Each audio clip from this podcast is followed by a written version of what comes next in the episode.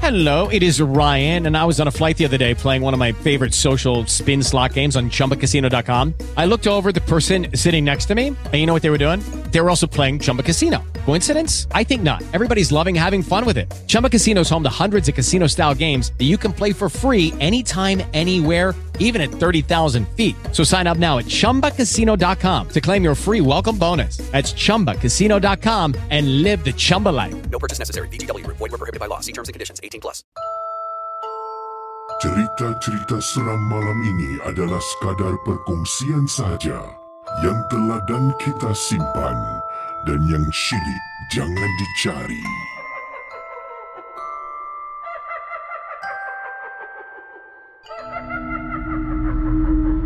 Okey, pengalaman selanjutnya kalau tadi berlaku di Singapura, yang ini kita nak terus pergi ke Australia. Betul Australia? Okey, Australia. Assalamualaikum KC. Waalaikumsalam warahmatullahi wabarakatuh. Nama saya Ahmad Zaki.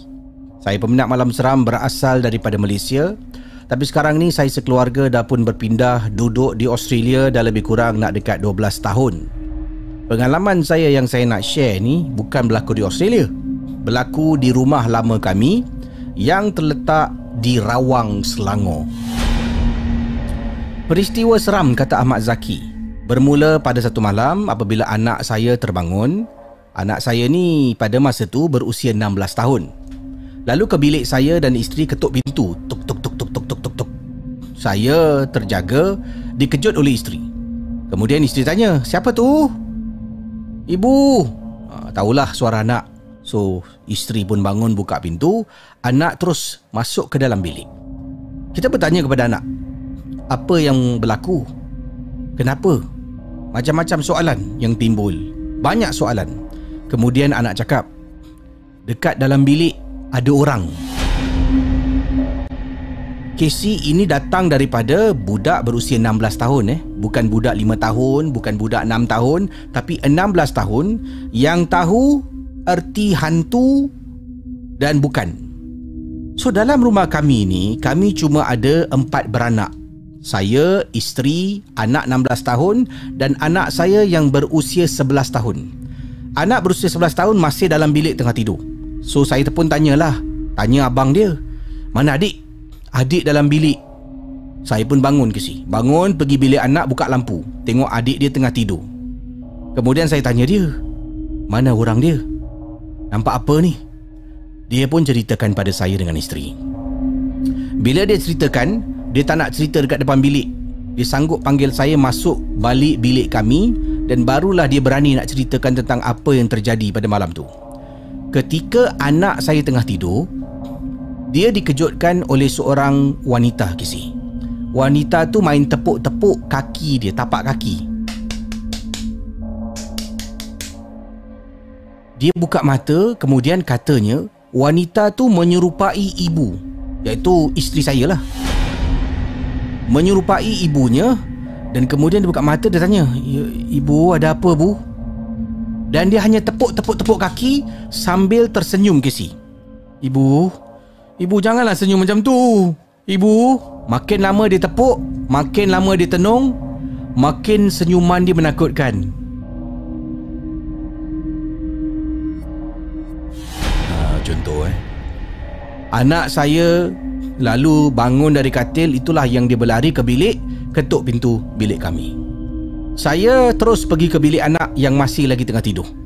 Saudara para penonton malam ceram, tiba-tiba saya nampak anak saya yang berusia 11 tahun terbangun dari katil dan tengok ayah. Ah, dah bangun? Tadi ibu kejut. Dia pun cakap ke si ibu dia kejut. Muka benda ni, makhluk ni sama macam muka isteri. Dan selepas itulah Casey, mulalah berlakunya penampakan makhluk jin dalam rumah yang seringkali menyerupai isteri saya. Pernah beberapa kali saya tengah duduk dekat ruang tamu pada waktu malam, saya terperasan isteri saya masuk dapur. Dan pernah beberapa kali itu juga saya cakap kat isteri lah, yang buatkan air, yang buatkan kopi, yang nak minum. Nanti tunggu punya tunggu, air tak sampai-sampai. Bila tengok isteri saya dah tidur dalam bilik Casey. Itulah peristiwa seram. Untuk pengetahuan Casey, pada masa tu kita sebenarnya tak tahu apa yang terjadi dalam rumah. To cut the story short, saya mendapat desas-desus lah. Wallahu alam sama ada cerita ni benar ataupun tidak. Ada salah seorang perawat aka Bomo yang dah meninggal dunia dekat kawasan yang saya tinggal. Dan menurut beberapa kenalan, Bomo ni tidak ada orang yang mengambil alih tempatnya. Maka kadam-kadam makhluk jin yang dia simpan dan pelihara dah berkeliaran ke si lari dan mengganggu penduduk-penduduk kampung. Sama ada benar ataupun tidak, saya tidak pasti. Tapi saya tidak berkesempatan untuk tanya pengalaman-pengalaman kawan-kawan jiran tetangga yang lain. Itulah peristiwa yang saya nak share dengan Casey dan selamat malam selam. Sedang mendengar podcast dan YouTube cerita-cerita seram bersama dengan Casey Champion dalam Malam Seram. Okey, itu kisahnya. Ya, uh, mak bangun kejut eh. Nampak muka macam ibu eh. Ibu tengok ibu ada apa? Anak 16 tahun lah. Dia bukan anak 7 tahun, 6 tahun, 5 tahun eh. Ni anak yang boleh bezakan eh. Seram ataupun tidak. Tiba-tiba wajah ibunya tersenyum. Senyuman yang amat menakutkan saudara. Oh, saya pun akan lari pergi bilik sebelah kan. Uh, terima kasih uh, perkongsian kisah daripada Ahmad Zaki yang kini dah menetap di Australia selama lebih kurang berapa tahun tadi? Uh, 12 tahun. Wah. Bagaimana uh, merantau sampai ke Australia dan membina keluarga dekat sana. Uh, siapa yang sedang menonton dan uh, berada di luar negara? Maknanya anda dah bermastautin di luar negara lah. Ya? Anda dah pindah anda dah mulakan kehidupan baru di tanah orang ya. Ha, dan mungkin kemungkinan besar anda pun dah tukar kerakyatan. Mungkin ada yang di Australia ada di Amerika ha, ada asal Malaysia duduk uh, Europe eh Eropah ada asal Singapura duduk di di US jadi boleh uh, tinggalkan. Uh, antara sebabnya selain daripada mungkin uh, ikut suami ya ada yang berpindah tu atas kerjaya bagaimana? Adakah masih rindu uh, tempat uh, dilahirkan kelahiran anda ataupun Casey dah settle down dah Casey. Alhamdulillah. I'm happy here boy. Okay. Um, yang ini datangnya daripada uh, kejap eh. Okay. Saya nak bacakan kisah selanjutnya ini kiriman daripada kongsi pengalaman. Ya, saya tengok dah baca belum ni. Tapi tinggal ini baca dah baca eh. Hmm, tanah pusaka. Uh, ah, dia baca dah. Saya dah saya saya dah ketengahkan lupa nak letak marker kat sini. Selamat. Saya tengok macam eh, lain eh. Okey. Uh, yang ini Assalamualaikum dan selamat malam Kisi. Waalaikumsalam. Nama saya Teha. Saya berasal daripada Mua Johor. Uh, tapi sekarang dah stay dekat Gelang Patah. Saya nak share sikit lah tentang pengalaman seram yang kerap ganggu, yang kerap mengganggu saya sepanjang zaman persekolahan iaitu di rumah ibu bapa saya. Jom kita teruskan kisah daripada pengirim kita bernama Teha. Saya mula diganggu ketika saya di tingkatan 3 KC iaitu dalam lingkungan usia 15 tahun. Ia bermula pada satu malam di mana saya ditindih untuk pertama kalinya sepanjang hidup saya yang hidup dekat dunia ni that adalah satu perkara yang pertama Tengah tidur ditindih. Macam biasalah. Rasa sesak napas Rasa badan tak boleh bergerak Seolah-olah dikawal. Saya tak pasti dari mana benda tu muncul. Sama ada dari rumah tinggal arwah nenek saya Di belakang rumah Ataupun rumah dari sebuah perkampungan kecil Yang saya singgah di hari siang selepas pulang dari sekolah Pada hari tersebut. Biasalah kisi budak-budak nakal Balik sekolah pergi lepak dengan kawan-kawan dulu. Sebelum balik rumah tu ada sajalah nak ke sana nak ke sini ambil angin petang Bermain dekat tepi sungai. Kemungkinan masuk kawasan-kawasan larangan Dalam kurungan eh larangan. Sejak itu saya kerap diganggu Casey. Saya study pada waktu malam. Kadang-kadang akan didatangi makhluk tersebut tetapi kerana stres nak hadapi peperiksaan tingkatan 3 PMR, saya mengamuk Dan lawan balik lah Bukan lawan balik macam mana Casey Kerana tengah stres Kan? Benda tu kadang-kadang ganggu. Saya macam hilang. Hilang rasa takut Tiba-tiba datangnya rasa marah. Bodoh lah Jangan kacau aku lah. Marah saya Casey Lepas sehari demi sehari Kemudian mulalah Perkara ditindih ni berlaku kerap. Ada satu hari tu Di waktu ketika saya betul-betul sedang letih Sangat-sangat letih Saya dapat rasa dengan jelas tau. Tapak kaki saya disentuh lembut dengan jemari yang sangat sejuk. Saya memang jenis tidur berkipas Berselimut tapi kaki hujung terkeluar dari selimut. Nak rasakan sejuk lah. Kalau berselubung satu badan, boleh panas ke si? Jadi kaki tu rasa sejuk, badan pun mungkin boleh rasa sejuk. Uh, ada orang suka macam tu eh. Dia tak suka sejuk, tapi dia pun tak nak panas. Uh, kadang-kadang dia selimut separuh badan dia selimut. Ini masing-masing lah cara. Jemari sejuk tu elok ya tangan yang sejuk pegang kaki saya ni dia macam tengah urut tapak kaki saya dari tumit sampailah ke jari-jari kaki kuat tekanan ibu jari benda tu. Saya tak terkejut ke si. Sebaliknya saya ikut layan kerana bila dipicit tu, kononnya dipicit tu rasa macam eh sedap pula ni eh. Betul ke si? Serius. Macam mula-mula rasa tangan sejuk tau. Kemudian terfikir dan bila dia tolak ya, ibu jari dia, ibu jari tangan tu kan dia tolak, tolak, tolak. Rasa macam eh sedap pula. Tiba-tiba saya tersadar dari rasa selesa kena urut Siapa pula urut aku tengah malam buta ni? Mula-mula rasa sedap. Memang tak perasan pun tentang hantu ke makhluk jin. Dah urut-urut-urut Realiti masuk dalam otak ni. Ha, Teha. Teha. Yang kau seronok sangat kenapa? Siapa yang urut kaki kau Teha? Bayangkan saudara para penonton malam seram. Masa tu dah. Dah mula fikir bukan-bukan. Sebab saya tidur seorang je dalam bilik. Bilik tu berkunci. Siapa pula yang masuk bilik saya? Huh, meremang bulu roma. Masih tengah fikir, dia masih urut tau ke si? Niat di hati macam nak jeling kat ujung kaki. Siapa pula yang pegang kaki aku ni? Mulut komat kamit baca ayat kursi bila bulu roma dah semakin meremang. Beberapa kali saya baca sambil pejam mata. Kuat-kuat saya pejam mata. Sebab dia masih tak nak lepaskan kaki saya ke si? Sedap Tia. Sedap Tia. Begitulah keadaannya. Masa tu memang takut. Hanya Allah saja yang tahu perasaan bila tengah seronok rasa diurut, tiba-tiba bila realiti masuk dalam benak fikiran ni, mula meremang dan Tia, yang kau seronok sangat kenapa? Kau tak fikir ke siapa yang urut kaki kau? Begitulah perasaan dan otak tengah fikir.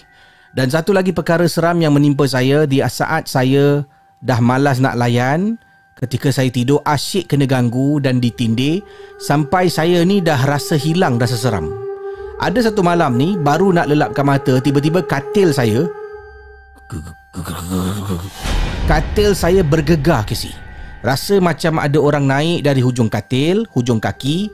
Tilam saya ketika itu jenis tilam lama yang ada spring. Bunyi spring tu kalau kita naik dia akan bunyi bising. Macam bunyi spring karat. Jenis tilam yang bila pijak boleh tenggelam ke si? Dia naik dari hujung katil. Bunyi spring tu macam Masa tu mata saya dah pejam. Bila dengar bunyi spring Macam ada orang naik katil Dapat rasa eh. Tilam saya ni macam melekuk. Ah, Saya slowly buka mata perlahan-lahan. Casey Masa tu saya tawakal Okey dalam hati ni Minta-minta lah yang naik ni Kakak aku ke Ibu aku ke. Mau ibu nak naik katil macam tu? Saya buka mata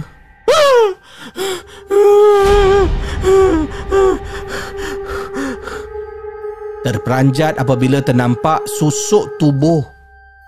Macam sejenis lembaga hitam yang sangat besar. Takut sangat saya nak menjerit Casey. Takut kalau benda tu tahu yang saya dah nampak dia akan jadi bukan-bukan akan diserang. So apa saya buat? Saya mengiringkan badan Dan baca ayat kursi Berkali-kali baca. Tapi tetap Casey Tetap boleh rasakan Dia masih dekat ujung katil Dan dapat rasakan badan ni Dengan mata pejam Seolah-olah ditindih Macam malam-malam yang dah pun pernah berlalu Lepas tu saya terus tak sedar Casey Mungkin saya pingsan kerana terlalu takut Terlalu takut Sampaikan jantung berdegup-degup dan tiba-tiba saya tak sedarkan diri.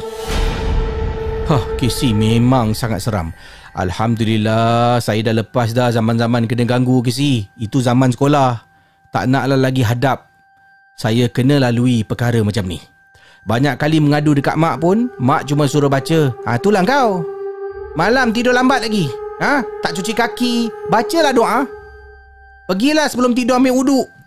Ulang benda sama juga. Mak, Semalam Teha tidur rasa macam kena empat mak Ha Tidur lagi Kau dah ambil wuduk belum Ha Saya Solat pun selepas kejadian gangguan tu Saya solat pun dalam bilik Kadang-kadang solat kat bilik mak Dekat ruang tamu Tapi selepas kejadian-kejadian seram dan ani Saya mula kerap solat dalam bilik tidur saya Kalau tak solat dekat tempat kami biasa solat dulu Daripada sudut bilik tu uh, saya tak akan buat kesi. Saya akan solat dalam bilik. Itu saja perkongsian saya. Ada banyak lagi tahu. Tapi cukuplah kesi. Bila type ni berkongsi dengan kesi, huh, meremang mula roma. Selamat malam seram. Tiha, Tiha, seronok sangat ke kena urut? Siapa yang urut kaki kau, Tiha? Cerita-cerita seram malam ini adalah sekadar perkongsian sahaja yang telah dan kita simpan dan yang syilid jangan dicari.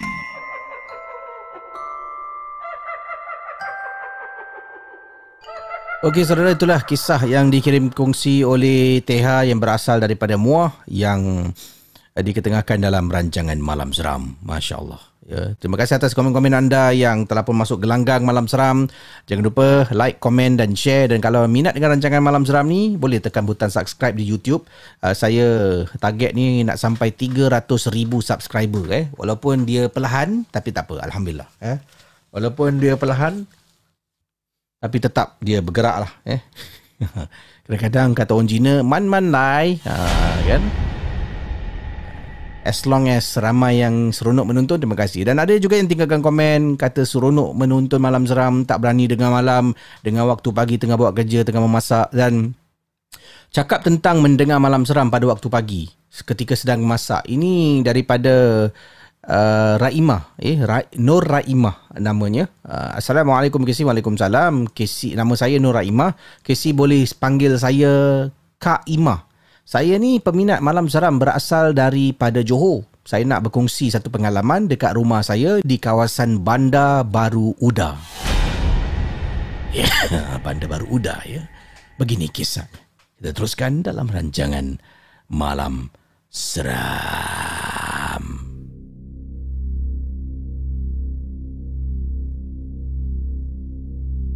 Kata Nur Raimah, saya suka menonton dan mendengar rancangan KC Malam Seram. Tapi mohon maaf lah kalau nak dengar live tu memang tak mampu.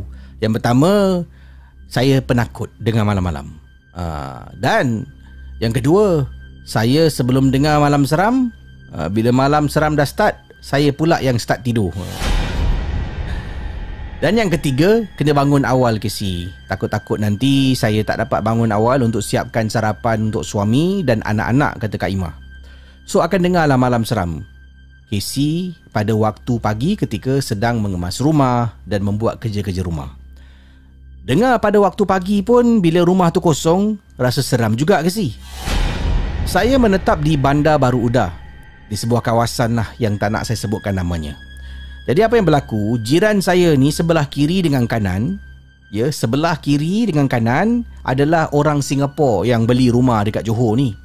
Jadi orang Singapura jiran saya ni kiri dengan kanan jarang-jarang sangat balik rumah. Hanya ada rumah tu pada hujung minggu lah. Kalau musim cuti sekolah, ah, hari biasa mereka ada. Tapi kalau tidak, hujung minggu lah rumah tu baru ada orang balik. Jadi boleh dikatakan rumah tu sentiasa kosong ke sih? Saya tinggal di sebuah kawasan tertutup gated community. Uh, nak masuk kawasan tempat tinggal saya ni dia ada pekerja-pekerja pengawal keselamatan berasal daripada Nepal yang jaga. Mereka akan sering kali buat rondaan. Jadi apa yang berlaku pada satu malam tu, uh, maaf, pada satu pagi tu ketika saya sedang mendengar rancangan Casey sambil tu tengah nak buat sesuatu lah. Tiba-tiba saya dengar macam ada orang lari naik tangga rumah saya. Tangga rumah saya ni jenis kayu kisi. Bila orang lari hentak kaki boleh dengar tuk tuk tuk tuk tuk tuk tuk tuk tuk tuk. Contoh eh. Uh, kata Kak Imah dia sedang buat sesuatu tiba-tiba terdengar bunyi orang lari. Uh, dengar macam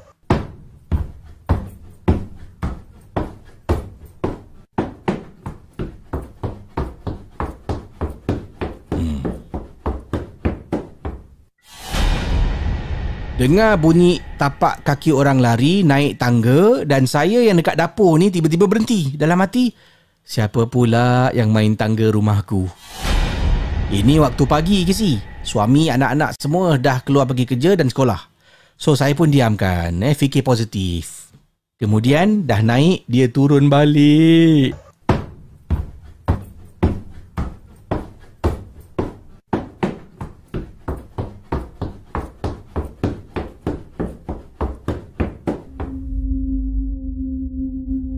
Saudara para penonton malam seram Dah naik dia turun tu ke si Masalahnya dapur saya Betul-betul sebelah tu adalah tangga.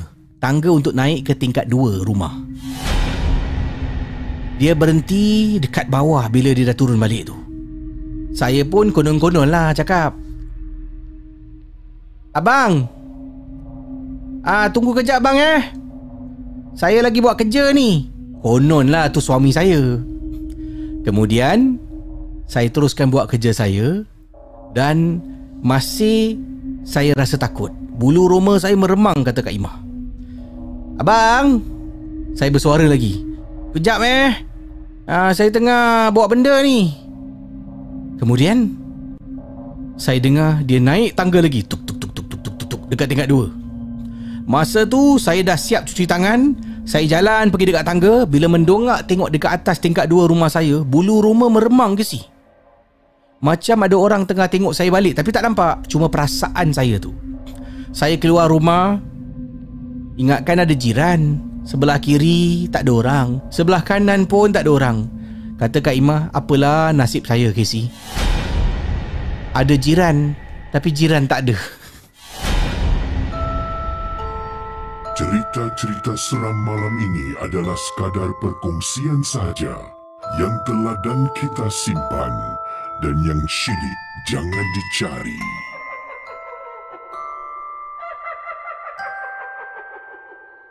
Okey, uh, terima kasih pada yang sedang menonton Malam Seram. Ingat, uh, jangan lupa like, komen dan share uh, rancangan Malam Seram ini.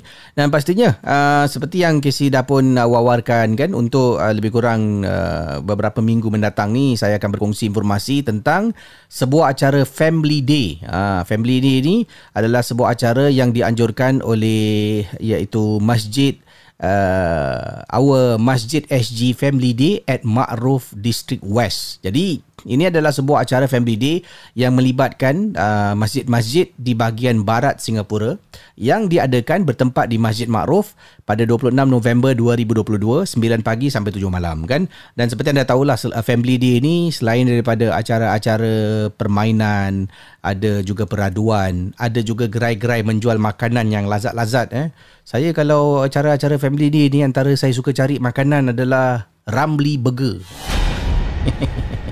Jadi acara ni juga akan diserikan dengan majlis-majlis il- ilmiah ya. Ha, kalau anda khususnya yang ini untuk kaum uh, wanita lah, kaum wanita yang mungkin anda dah terpanggil eh untuk uh, menuju jalan Allah dan anda rasa anda perlukan bimbingan seseorang, uh, lebih tepat lagi seorang ustazah, ada sebuah satu boleh saya katakan ni satu perkongsian tertutup lah eh closed door yang mana akan dianjurkan juga dekat acara ini anda boleh datang digalakkan untuk kaum mus, uh, muslimah untuk datang ke acara uh, perkongsian oleh Ustazah Syamim Sultana. Okey, kita ikuti video ni kisah kembali dengan informasi lebih lengkap lagi selepas ini. You might feel that you have messed up in your life and you want to make that change. You want to take that step to be a better person, but you do not know how and you have no idea whether Allah Subhanahu Wa Taala will accept you. Assalamualaikum warahmatullahi wabarakatuh. I am Ustazah Shamim Sultanah binti Abdul Ghafur from Ilmhab. And inshallah, together with Ma'ruf Mosque, we are going to have Ma'ruf Family Day. And on that day, inshallah, we're going to talk about hijrah. That means how do you change to be a better person? What are the steps you have to take? Because sometimes when you want to be a better person, what happens is there are voices in your head that, you know, that tells yourself that, that make yourself demoralized and you keep asking yourself, will Allah accept me? Will Allah, you know, I've done so many things in the past and it's unimaginable things. You know, would Allah really accept me? So, you know, in the Quran, Allah says, Oh, my slaves, you know, Allah call us and address us so beautifully, so lovingly. Allah says, you know, whatever that you do, what kind of sins you do, Allah forgive all sins. And Allah remind us in the verse in Surah Az-Zumar, verse 53, Allah says that, La taqnatu min rahmatillah do not lose hope in the rahmah of Allah. Do not, in other words, Allah is saying, do not think that Allah doesn't love you. You can have, you may have done a sin that it is grave is, you know, or whatever. But Allah SWT says He's the one that ultimately He's able to forgive you. So I hope that you can come over and you know talk about this. Inshallah, we take you know what are the steps that we need to take to become a better person. Remember, Ma'ruf Family Day, 26 November. Meet me there, inshallah. I'll see you, inshallah, there. Assalamualaikum warahmatullahi wabarakatuh. Waalaikumsalam Ustazah Syamim Sultanah. Uh, jadi kalau anda yang khususnya kaum hawa yang berminat kan untuk menuju jalan Allah, anda ingin menjadi seorang muslimah uh, dan anda ingin belajar selok-belok lah bagaimana nak kembali uh, ke jalan Allah, anda boleh hadiri. Ini untuk muslimah tapi kena register lah. Uh, daftar di alamat dekat atas tu masjidma'ruf.sg tanya ustazah ya. masjidma'ruf.sg garis miring tanya ustazah. Jadi boleh register dan ini adalah satu acara tertutup. Uh, awak nak tanya ustazah tanyalah. Uh, dan tanya ustazah ke soal bagaimana nak nak berubah menjadi seorang muslimah yang yang yang uh, dirahmati bolehlah anda datang ke acara ataupun perkongsian ini. Sangat menarik sangat-sangat saudara. Semoga kita diberi hidayah untuk menjadi seorang muslim ya yang sejati dan insyaallah menuju ke jalan Allah. Dan pastinya acara uh, acara ini adalah sebuah acara uh, our Masjid SG Family Day at Ma'ruf District West. Jom kita kembali bersama dengan rancangan Malam Seram. Cerita-cerita seram malam ini adalah sekadar perkongsian sahaja yang telah dan kita simpan dan yang syilid jangan dicari.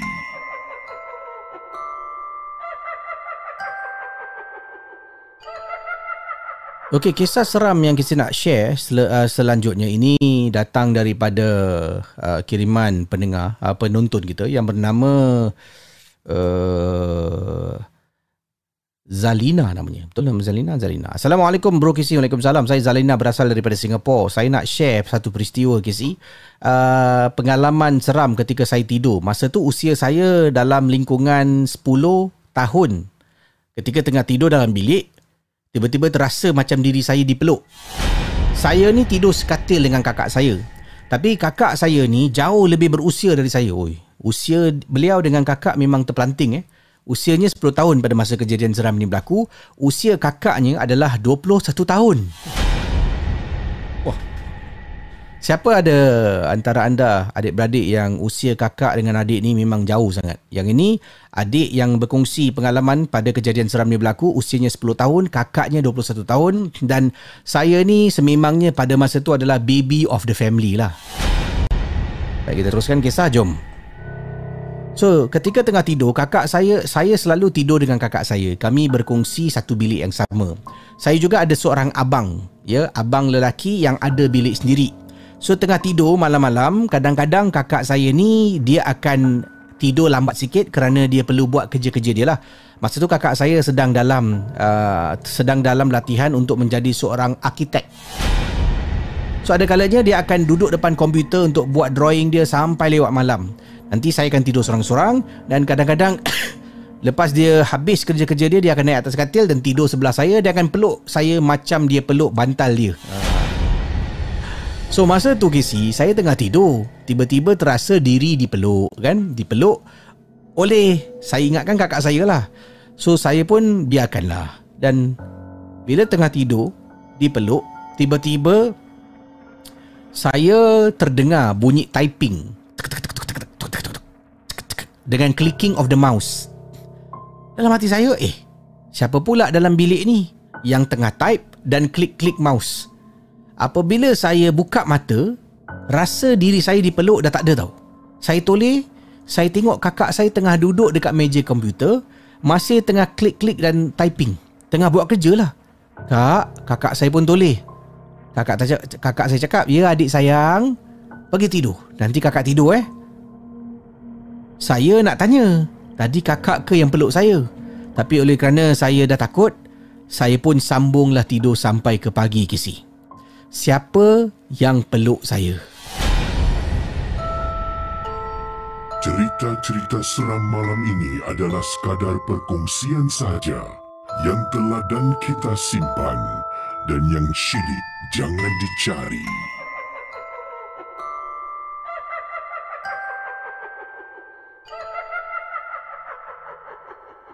Okey, uh, kiriman selanjutnya saya nak bacakan terima kasih ya kisah ringkas tadi daripada pengirim yang dikongsi sama dalam rancangan Malam Seram Horror Talk Show bukan sekadar cerita seram. Okey. Uh, saya tengok kalau ada uh, WhatsApp yang boleh kisi ketengahkan kisah, uh, ada yang uh, hantarkan WhatsApp uh, apa ni daripada pengirim kita dia kata Casey uh, Assalamualaikum Waalaikumsalam uh, oh ni dah baca kan semalam Oh, okey okey. Ni ni cerita baru lah ha, daripada Kak Cum juga ni. Pengalaman Kak Cum kena pukau. Semalam terpanggil bila Casey share cerita pukau. Ini berlaku dekat terminal bas Lakin. Terima kasih Casey sudi putarkan voice note ni. Semoga sentiasa dilimpahi rezeki sederas sungai yang mengalir. Amboi. Amin eh. Oh, rezeki kalau macam tu eh. Berbahaya juga tau. Takut eh takut-takut lah eh adalah ujian. Tapi amin lah. Eh, semoga dapat juga yalah, eh, berkongsi rezeki. Amin. Baik, kita dengar kisah Kak Cum. Ini pengalaman kena pukau di terminal bas Lakin. Silakan Kak Cum. Assalamualaikum buat semua peminat Malam Seram dan khususnya kepada Casey, pengendali rancangan Malam Seram. Pada malam ni, Kak Com nak sharekan satu kejadian yang berlaku dengan Kak Com pada tahun 2001 berkenaan dengan pukau. Okey, kejadian tu berlaku pada waktu tengah hari tau. Dekat stesen uh, bas, dekat Lakin. Lakin eh. Uh, jadi ketika tu Kak Com ni nak mengajar uh, di sekolah agama Taman Johor Jaya. Kak Com tinggal di Taman Cepaka, flat Taman Cepaka. Jadi Kak Com pun naik bas dan berhenti di situ sementara nak tukar ke bas yang lain. Jadi Kak Com ni uh, turun bas masa hari tu hari gaji. Jadi Kak Com pun tengok kat dalam uh, terminal tu ada ATM. Jadi Kak Com pun nak cucuk duit lah. Tengah Kak Chua masukkan uh, kad ATM tu tit tit tit tit tit kita tekanlah nombor password kita kan. Uh, lepas tu Kak, bahu Kak Chom ni ditepuk oleh seseorang. Kak Chom tak nak lah uh, cakap dia orang mana ke apa ke tak nak timbulkan perkauman eh. Jadi cuma Kak Chom cakap dengan logat Kak Chom lah. Dia kata, uh, kakak boleh tak kakak tolong saya uh, keluarkan duit orang tu cakap dengan Kak Com uh, Kak Com cakap sekejap ya sambil Kak Com tunjukkan tangan nanti-nanti ya, macam tu sebab saya nak keluarkan duit dulu uh, dia kata uh, yalah saya saya tunggu ni saya tunggu dia kata. Tapi saya nak tunggu sebelah kakak saya nak belajar dia kata. Kak Com ni naif tau. Nama je cikgu tapi naif. Mudah sangat uh, positif dengan semua orang. Jadi Masa tu Kak Com tu tak ingat apa-apa tau. Uh, Korang tahu tak Kak Com sedar Kak Com berada di mana uh, dekat luar terminal bas tu ada kawasan pemandu-pemandu teksi. Kak Com ni duduk dekat atas divider tanpa kasut. Handbag semua dah tak ada, apa semua tak ada. Kasut pun tak ada. Jadi Kak Com duduk kat situ. Kak Com sedar apabila salah seorang uh, pakcik, ada tiga orang pakcik datang kepada Kak Com. Yang Kak Com sedar bila dia kata, dia, dia tepuk-tepuk bahu Kak Com. Dia kata, Dek, Dek, dia cakap macam tu. Lepas tu ada yang panggil nama Kak Com lah. Dia kata, Aniza, Aniza, dia kata. Sebab Kak Com pakai name tag cikgu kan. Gitu. Jadi, uh, bila dia tegur macam tu, Kak Com pun tersedar. Kak Com macam, eh, kat mana saya ni? Kat mana? Uh, dia kata, kenapa adik duduk kat sini? Kata dia. Adik nak pergi mana sebenarnya? Kak Com pun uh, macam apa? Tanjat gegel gitu kan. Uh, macam terkejut. Tiba-tiba Kak Com nangis. Lepas tu Kak Com macam buntu. Uh, nak cakap apa pun tak tahu. Apa ke benda pun tak tahu. Kak Com ambil masa. Diorang bawa Kak Com uh, dekat tempat pakcik-pakcik teksi tu tunggu. Uh, duduk dekat bawah pondok tu kan. Diorang bagi minum air. Lepas tu uh, Kak Com baru teringat yang Kak Com tadi datang. Kak Com cerita lah Kak Com tadi datang Pergi cucuk duit Lepas tu ada orang tepuk bahu Kak Com uh, Lepas tu Kak Com cerita lah Kak Com nak ke mana. Tapi dekat tangan Kak Com ni dah tak ada handbag Tak ada cincin kahwin Tak ada uh, gelang tangan Tak ada rantai kaki Tak ada rantai Kak Com tak ada uh, Subang ada. Sebab dalam tudung kan Kasut pun tak ada. Haa Okey, lepas tu Kak Com cakap lah Kak Com nak ke sekolah agama Taman Johor Jaya sebab Kak Com mengajar di sana kan. Jadi ada seorang pakcik ni dia kata, ah, tak apa dik, ah, pakcik hantarkan tapi pakcik saya memang tak ada duit. Dah tak ada apa kat saya. Lepas tu dia kata tak apa saya hantar. Sampai je dekat sekolah Kak Com, uh, guru besar Kak Com, uh, pakcik ni ceritalah dengan guru besar Kak Com. Lepas tu guru besar Kak Com ni bayarkanlah uh, tambang teksi tu dan dia bawa Kak Com ke balai polis Lakin untuk buat report sebab kejadian tu berlaku dekat Lakin kan. Jadi Kak Com bila pergi je dekat sana uh, pegawai polis tu cakap apa? Dia kata puan, hari ni puan adalah orang keenam yang buat report berkenaan dengan kes yang semacam ni. Dia kata uh, most operandi dia lebih kurang sama. Dia tepuk bahu, uh, dia attack orang yang nak keluarkan duit dekat ATM. Kak Com masa tu dalam tahun 2001 tak adalah banyak gaji Kak Com baru 1200 je. Uh, tapi masa tu Kak Com dah tekan nilai 1000 kan. Jadi memang macam Ya Allah, gelap, gelap dunia Kak Com rasanya masa tu. Sebab duit tu lah kita nak bayar uh, apa? Duit sewa rumah, duit belanja dan sebagainya kan. Uh, jadi itulah pesanan Kak Com satu je. Tolong berhati-hati dengan sesiapa juga. Sama ada orang yang kita kenal ataupun tak kenal. Gunalah pepatah Melayu. Buat baik berpada-pada. Buat jahat jangan sekali. Bukan bermaksud buat jahat berkali-kali tau. Okey, sekian saja uh, perkongsian Kak Com kali ni untuk korang. Selamat malam. Serah. Terima kasih Terima Kak kasih, Com. kasih. Kembali. Anda sedang mendengar podcast dan YouTube cerita-cerita seram bersama dengan Casey Champion dalam Malam Seram. Uh, tu kisah daripada Kak Com. Terima kasih Kak Com berkongsi pengalaman seram eh, dalam rancangan Malam Seram Horror Talk Show. Bukan sekadar cerita seram. Ingat Malam Seram tempat kita sembang untuk mendengar kisah seram. Benar ataupun tidak, uh, semuanya hanya sekadar satu uh, hiburan sajalah. Ya. Yeah. Terima kasih kisah Kak Com memang saya suka dengar cerita Kak Com ni eh sebabnya jelas, jelas padat, straight to the point kan. Uh, jadi memang sedih lah kalau gaji penat lelah kita kerja sebulan tu tiba-tiba telah pun diambil oleh orang-orang uh, dan akan menimbulkan rasa sedih lah kan. Nak makan apa bulan tu, mana nak cekau duit kan. Jadi saya doakanlah semoga semua yang sedang menonton malam seram pada malam ini ditambah rezeki. InsyaAllah eh. Ha, tambah rezeki. Tiba-tiba eh ada adalah eh, duit masuk tak tahu daripada cabang mana. Ha, tiba-tiba eh kau nak ada aku kerja, kerja part time ni. Oh dapat juga eh duit masuk insyaallah. Dan semoga uh, jangan jangan um, putus asa untuk terus berusaha lah. Dan berhati, berhati-hatilah seperti kata Kak Chum awal tadi. Baik, kita nak kongsi kisah berikut ini. Uh, datang daripada seorang pengirim yang bernama... Uh, mana tadi kejap eh? Uh, mana email saya ni? Uh, okay, ni dia.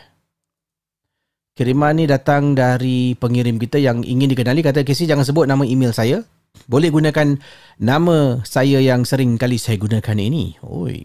Marlini namanya ya. Assalamualaikum Casey dan juga para penonton malam seram. Waalaikumsalam. Saya Marlini. Saya nak berkongsi satu kejadian seram. Pengalaman ini berlaku ketika saya memandu pada waktu malam Casey. Saya uh, kejap saya punya bunyi sound effect mana? Ini dia. Okey, jom. Saya memandu sebuah kenderaan Mercedes C-Class yang atas tu boleh dibuka. So pada malam tu sedang saya memandu kenderaan saya Mercedes C-Class yang boleh convertible lah, atas boleh buka tu. Saya buka bahagian atas tu dan saya memandu seorang-seorang. Kenderaan saya ni adalah sebuah kenderaan yang mempunyai dua tempat duduk saja pemandu dan passenger seat. So pada malam tu saya sedang memandu di sebuah lebuh raya dekat kawasan Kuala Ibu Kota Kuala Lumpur DUKE. Lebuh Raya Duke macam tu lah. So pada masa tu saya ni nak belok dekat jalan susur keluar yang ada dekat depan. Oleh kerana saya tersalah jalan, saya terbelok ke susur keluar ke jalan lain. Pada masa jalan keluar susul keluar ke jalan lain ni nak buat U-turn memang jauh. Cari punya cari tempat U-turn nak patah balik sampaikan saya tersesat dan berada dekat sebuah kawasan yang sangat sunyi dan sangat-sangat gelap. Dalam hati saya pada masa tu, ya Allah, kenapalah bila aku buka bumbung kenderaan, kan? Buka bumbung kenderaan, aku boleh lalu dekat macam ni. Dalam hati ni, nak tutup ke si tapi bila nak tutup saya tak boleh bergerak dengan tutup uh, saya punya bumbung kenderaan berbahaya saya kena berhenti jadi saya pun kena kena fikirlah. Kalau saya berhenti takut pula ada perompak. Kalau saya berhenti takut pula nanti ada makhluk-makhluk lain yang menjelma. Saya teruskan perjalanan ke si tiba-tiba saya rasa meremang sangat-sangat ketika sedang memandu kenderaan saya. Dan sedang memandu kenderaan tu saya tengah nak cari Masih sedang mencari Misi mencari tempat U-turn. Masuk sana Masuk sini. Kenapa makin dalam aku masuk ni eh? Akhirnya Saya Buat three pointer Pam-pam lah Casey Pemandu macam saya ni Seorang pemandu yang tak sangat cekap Jalan tu memang Jalan satu lorong So saya kena cari jalan keluar Oleh kerana jalan tu Tidak ada sebarang panah Menunjukkan jalan tu adalah jalan sahala Saya pun cubalah buat illegal ya three pointer untuk keluar daripada jalan sempit tu. Saya ke depan, ke belakang. Ke depan, saya undur. Ke depan, belakang. Nak nak cuba pusing balik ni. Akhirnya setelah percubaan saya, dapatlah saya gerakkan kenderaan ke posisi untuk kembali keluar daripada jalan tu. Tengah drive ke si, Tiba-tiba sumpah saya nampak dekat tepi jalan ada seorang perempuan sedang berdiri sambil tengah macam menggendong sesuatu lah. Saya tak pasti apa dia tengah angkat dan dia tengok saya dengan mata yang terbeliak.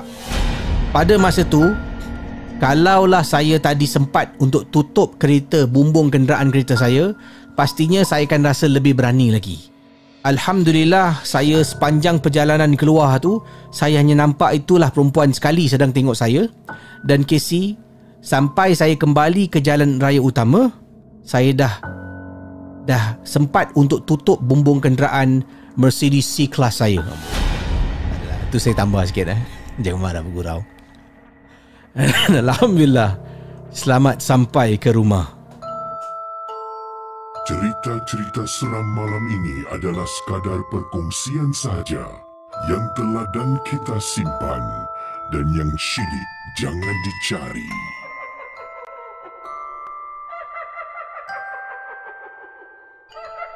Ah, tu kisah ya. Seram juga eh kalau drive eh kan. Kalau awak drive awak buka kira macam open top lah eh. Oh, macam oh berangin ni sedap eh tiba-tiba awak sesat. kan Tiba-tiba sesak ni macam Eh alamak tahu tadi aku tutup bumbung aku Lain macam dia kesesat, kesesatan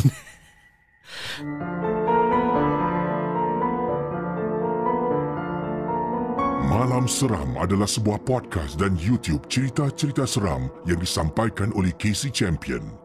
Jangan mudah percaya. Okey, kisah berikut ini datang daripada Nur Azlan. Katanya, Assalamualaikum Casey. Saya Nur Azlan Nur Azmi. Uh, saya nak berkongsi satu pengalaman seram ketika saya pernah menetap di Jepun. Uh, kejadian ini berlaku di sebuah apartmen. Dekat Jepun ni Casey, um, tak ramai orang pada masa tu yang fasih dan mahir berbah- berbahasa Inggeris. Jadi saya ni telah pun mendapat tawaran untuk mengajar mata pelajaran bahasa Inggeris dekat Jepun. Jadi bila sampai dekat sana tu saya pun grab lah peluang keemasan untuk bekerja di luar negara. Eh Jepun kau, siapa yang tak nak? Lepas tu dia ada ketawa lah. Walaupun offernya tidak begitu baik, tapi saya lebih fikirkan tentang pengalaman saya dan portfolio saya sebagai seorang guru bahasa Inggeris. Saya pun terimalah tawaran berkenaan. Masalahnya tawaran ini tidak datang dengan tempat penginapan. Saya kena cari tempat penginapan sendiri dan saya kena cari tempat penginapan yang sangat-sangat dekat dengan sekolah. Dipendekkan cerita, pada masa saya pergi ke Jepun ni, dia ada masalah dekat Jepun ni adalah satu masalah masalah menamatkan riwayat lah suicidal case eh uh, yang amat tinggi di kalangan budak-budak muda. Memang banyak kes pada masa tu ya yang mana telah pun menamatkan riwayatnya riwayat hidupnya dengan terjun daripada bangunan tinggi. Ada pula tamatkan riwayat dari dalam rumah. So sebagai seorang yang nak ke sana bila baca berita-berita ni saya lebih lebih takut untuk cari rumah yang salah ke si. Saya mula buat research lah. The more saya buat research the more saya dapat tahu tentang hal ni lebih menyeramkan saya. So nak tak nak saya pun pergi ke Jepun ni atas bajet saya sendiri lah dari segi penerbangan, dari segi penginapan. So saya kena cari tempat duduk yang bajet yang mana harganya jauh lebih murah. Bila saya study the rental market pada masa tu, harga yang murah tu adalah kawasan-kawasan yang mana ada rumah bekas-bekas orang yang bunuh diri ni. Like it or not, harga dia memang lain daripada yang lain. So contohlah Kalau harga asal rumah tu eh Untuk sewa Sebuah rumah dekat Jepun ni Satu bilik tidur Satu ruang tamu dengan dapur Tempat mandi pun ada uh, Rumah apartmen macam tu Kalau duit RM dalam lingkungan 1200 sebulan. Tapi Kata uh, Apa ni? Oh kata beliau Kalau rumah tu yang Ada kes-kes kematian Daripada 1200 KC boleh dapat dalam lingkungan harga 5 hingga 600 RM sebulan tu paling rendah. Ada yang tinggi lah 800. So sebagai seseorang yang pergi ke Jepun mengajar atas bajet sendiri, saya kena take this all into consideration. Maknanya pilihan rumah kena dekat dengan sekolah, bajet sebab saya menggunakan wang saya. Akhirnya setelah saya fikir, punya fikir, Daripada saya dah baca banyak cerita tentang rumah-rumah sedemikian, saya pun mengambil sebuah rumah sewa yang ada kematian luar biasa. Uh.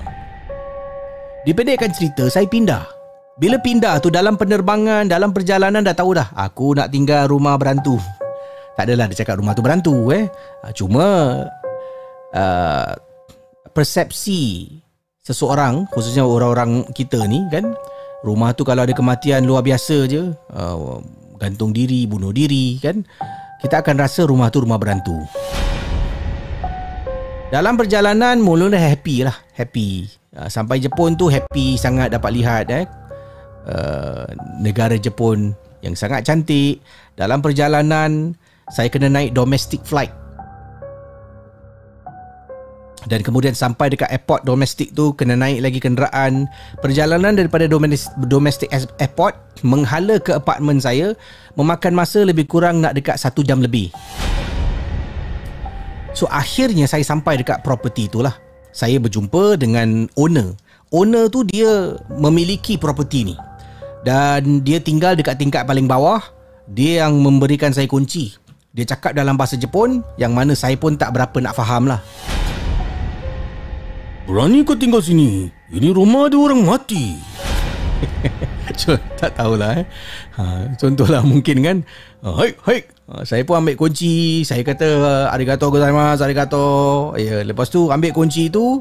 Kemudian tuan punya apartment ni dia pun bawa saya naik atas. Naik lift, naik atas, jalan-jalan. Dia berbual saya lah dalam bahasa Jepun. Saya main angguk-angguk je lah. Ha, dan saya reply dengan dia dalam bahasa Inggeris. Akhirnya, bila sampai dekat depan rumah tu, dia tiba-tiba angkat tangan macam tengah sembayang ke si. Dia angkat tangan.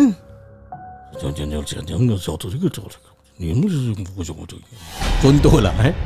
Dia angkat tangan macam tengah sembayang. Saya kat depan ni macam, okey, saya dah tahu tentang rumah ni. Bila dia buat macam tu, tambah lagi seram lah. Kemudian dia pun buka pintu. Ketak, ketak, ketak. Dia tolak. Dia diri kat depan. Dia berbual apa dalam bahasa Jepun yang saya pun tak faham ke si. Kemudian dia tengok saya dia senyum. Hai, hai. Ha, dia macam tunjuk lah boleh masuk, boleh masuk. Saya pun masuk lah. Masuk, dia buka lampu semua, dia tunjuk lah. Okay, ni heater. Dia tunjuk. No, dia tunjuk ni toilet, heater dekat sini. Ha, sini TV nak on macam mana. Dia tunjuk semua satu rumah tu. Kemudian, dia tunjuk dekat saya. Dia kata, dia tunjuk atas. So, so bila saya tengok kat atas tu, apa benda yang dia pointing-pointing kat sini ni? Saya pun macam Okay saya angguk-angguk kepala kan? Dia pun turun Dia hide-hide kat saya Saya pun tutup pintu. So that was my first night. Saya datang Satu minggu lebih awal Daripada jadual saya Bermula dekat sekolah tu. Saya kena pergi Teacher punya orientation lah Seminggu selepas tu. So malam tu saya tidur Saya teringat yang Owner ni cakap Dia tunjuk atas. Dia tunjuk atas. Kemudian saya fikir fikir Adakah ya tempat dia tunjuk tu Tempat orang tu telah gantung diri? Ha kisi dah mula perasaan. This mind over matter tu Lebih banyak kita fikirkan tentang hal tu Lebih banyak perkara perasaan seram tu mula timbul. So malam-malam kisi Tengah tidur Saudara para penonton malam seram Saya dengar bunyi televisyen Orang buka TV kisi Saya dalam bilik ni Oh saya cerita ni pun meremang ni And to be honest saya seorang dalam rumah tu. Dalam hati siapa pula buka TV malam-malam. So apa yang berlaku? Kita ni biasalah orang Islam kan? Solat dalam rumah tu. So malam-malam tu dia akan main TV lagi. So sejak malam tu setiap malam saya akan mengaji ke si. Saya buka Quran saya mengaji. Bila mengaji dia main TV lagi. Saya mengaji lagi main TV. Kemudian dia tarik kerusi. Huh, dengar memang seram ke si. Dan pintu saya pernah diketuk. Ketuk, ketuk, ketuk. Beberapa kali eh. Saya tetap lawan dan mengaji. Al-Quran lah adalah peneman saya dan pembangkin semangat. Suma, pemangkin semangat supaya saya tak rasa takut. Kasih saya lebih semangat lagi. Saya baca, baca, baca dan... Casey to be honest, dalam masa 5-6 hari, saya baca Quran tak henti-henti setiap malam gangguan tu mula berkurangan. To be honest. Daripada bunyi TV, perabot ditarik, dengar orang ketuk pintu, kurang, kurang, kurang sampai dah tak ada. Tapi pada awalnya memang sangat menyeramkan. So selepas tinggal dekat Jepun beberapa tahun, saya pun dah fasih berbahasa Jepun. Saya pun mula bersembang dengan owner rumah. Dulu bila aku masuk sini kau tunjuk aku saya tanya lah dia. Dia pun cakap, Uh, dia cakap dengan saya Yang ketunjuk tempat kau tu Memang betul ke si? Tempat seorang owner rumah Yang telah pun gantung diri Siap boleh tunjuk saya lagi ha, Dekat sini lah dia gantung ni oh, Kalau kau nak tidur Hati-hati dekat sini ha. Sampaikan owner boleh tunjuk saya Dan saya tanya Bila kau dekat depan pintu tu Kau macam baca-baca doa Dia kata ha memang kalau tak nanti takut spirit tu ikut balik pula ke bilik aku. Cerita-cerita seram malam ini adalah sekadar perkongsian sahaja yang telah dan kita simpan dan yang syilid jangan dicari.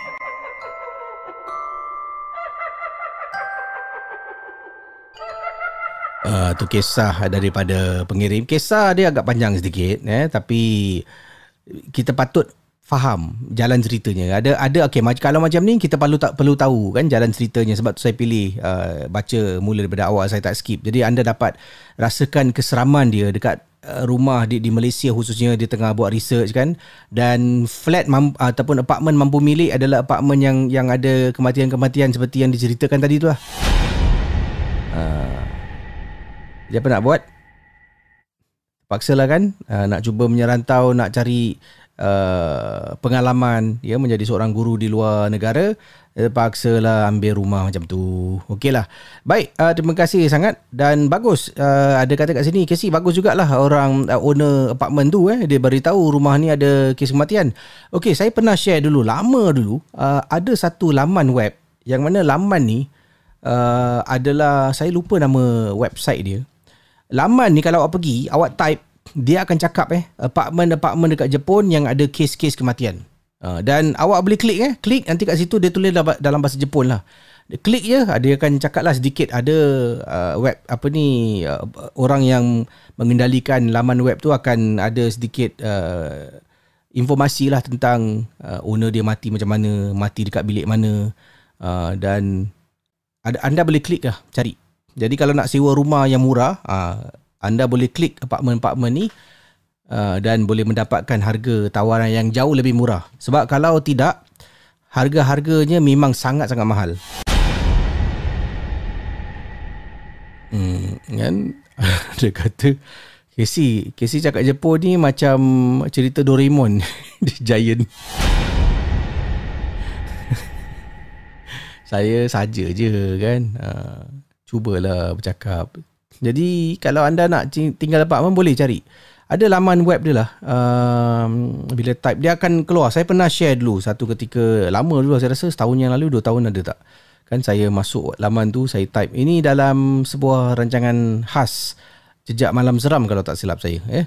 Okey, terima kasih pada semua. Uh, Casey undurkan diri dan insyaAllah uh, pada uh, pagi ni, uh, pukul 11 pagi uh, di channel Miss Fizao. Fizao akan temu bual pelakon-pelakon daripada filem. Ada beberapa pelakon lah uh, daripada filem Abang Long Fadil 2 jadi uh, kalau nak tahu siapa anda boleh nanti pukul 11 pagi pergi informasinya boleh dapatkan uh, lebih lanjut di uh, apa ni Instagram Fizao ataupun di Facebooknya uh, tentang temu bual siapakah mereka dan uh, bolehlah anda join eh uh, rancangan temu bual eksklusif uh, di channel YouTube Fizao dan juga Facebook Fizao. Okey.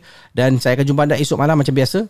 Jangan lupa untuk uh, anda yang ingin menghadiri acara yang dianjurkan oleh pastinya uh, Ma'ruf. Uh, yang ini dianjurkan oleh uh, Our Masjid SG Family D and Ma'ruf District West. Uh, ini adalah sebuah acara uh, ilmiah yang mana anda nak timba sedikit ilmu, boleh dapatkan informasi lebih lanjut uh, dengan anda pergi ke description box. Saya dah letakkan sebuah informasi bagaimana nak uh, anda register kan uh, boleh ke sana insyaallah saya akan jumpa anda dan jumpa lagi eh, esok malam dalam malam seram bye bye